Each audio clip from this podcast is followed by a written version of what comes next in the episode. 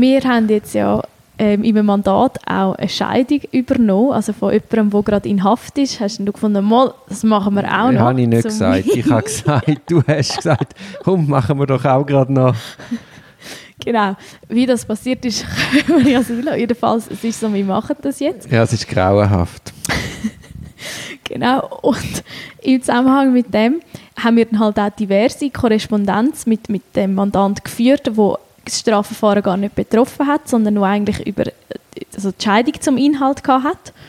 Und in dem Zusammenhang ist dann auch in der Diskussion mit einem Bekannten von mir die Frage aufgedacht, was ist jetzt eigentlich, wenn man die Scheidung, also wenn man als Person, die in Haft ist, ähm, sich scheiden lassen kann man dann eine Besuchsbewilligung beantragen für den Scheidungsanwalt und ist dann die Korrespondenz mit dem eigentlich zweiten Anwalt auch geschützt?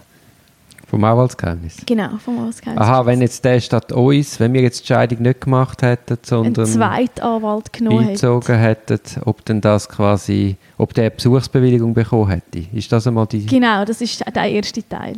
Also wenn wir mal versuchen, die Antwort zu entwickeln, dann würde ich mal, wenn man die StPO 235 Absatz 4 anschaut, dort ist eigentlich relativ klar formuliert, dass die inhaftierte Person mit der Verteidigung frei und ohne inhaltliche Kontrolle verkehren kann.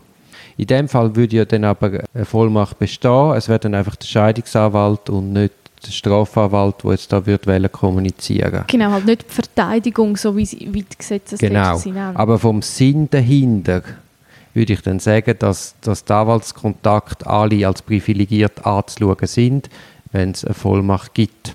Und ich würde auch mal sagen, dass sich der Anspruch aus dem EGMR, aus der Rechtsprechung vom EGMR mit Sicherheit kann abgeleitet werden. Nach dem EGMR sind alle Anwaltskorrespondenz privilegiert. Also nicht nur die mit dem Verteidiger. Wenn man es jetzt einmal noch ein bisschen weiterdenkt und mit auch Ziegelung zum Beispiel einbezieht, wo ja auch Anwaltskorrespondenz schützt vor der Inhaftierung mhm. oder generell. Mhm. Und dort ist ja jede Anwaltskorrespondenz geschützt, also nicht nur die mit dem Verteidiger. Jawohl ah, ja du würdest es aus dem ableiten, dass Ja, nein, aber da sieht man indirekt, dass, dass da einfach äh, quasi der 235er tut nur explizit eine bestimmte Konstellation beantworten, aber nicht generell die Frage Korrespondenz mit möglichen Anwälten.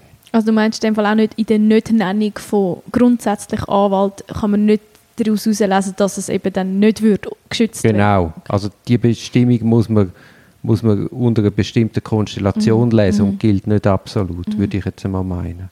Also alles andere wäre ja absurd, wenn man dann äh, die Anwaltskorrespondenz mit dem Scheidungsanwalt nicht würde wollen schützen und dann Strafverfolger können quasi das mitlesen. Also das, das gibt ja gar keinen Sinn, warum das nicht soll geschützt werden und Nein, ich sehe es eben auch nicht. Ja. es ist mehr, also ich hatte das Problem auch noch nie gehabt. Das ist jedes Mal problemlos bewilligt worden und man hat auch äh, Besuchsbewilligung ausgestellt? Ja, nein, also mir ist jetzt auch gar nicht als Problem ja. wirklich mehr, einfach ich finde den Wortlaut von dem halt interessant, weil jetzt so ausdrücklich vom Verteidiger steht und nicht einfach die Anwaltskorrespondenz.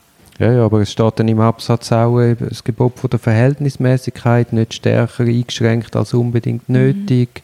Mhm. Und eben, da gibt es ja keine gibt es ja keinen Sinn, warum man jetzt nicht soll. Außer man hat Anhaltspunkt, dass der Scheidungsanwalt, weiß ich was, missbraucht wird. Ja gut, aber eben dann kannst du es auch einschränken beim, beim Verteidiger. Verteidiger. Ja, ja. Nein, nein. Nein, auch, also ich glaube, kann man vielleicht auch etwas aus, aus den Berufspflichten ableiten, wo jeder Anwalt ja sowieso hat. Also ja, natürlich. Der Scheidungsanwalt ja. untersteht denen ja genauso und darum, eben, ich habe nicht das Gefühl, dass er eine größere Gefährdung für die Untersuchung wäre als jetzt ein Verteidiger. Ja, ja, nein, und ich, also ich, ich müsste jetzt die Rechtsprechung raussuchen, aber ich bin überzeugt, dass, dass ein, das CGMR den Zugang zu jedem Anwalt gestattet und dass du das indirekt aus der Siedlung, wo eben Anwaltskorrespondenz absolut geschützt mhm. ist. Du kannst ja nicht sagen, in der Siedlung ist Anwaltskorrespondenz absolut geschützt, aber jetzt im Rahmen von, vom, vom Kontakt wegen der Inhaftierung nicht.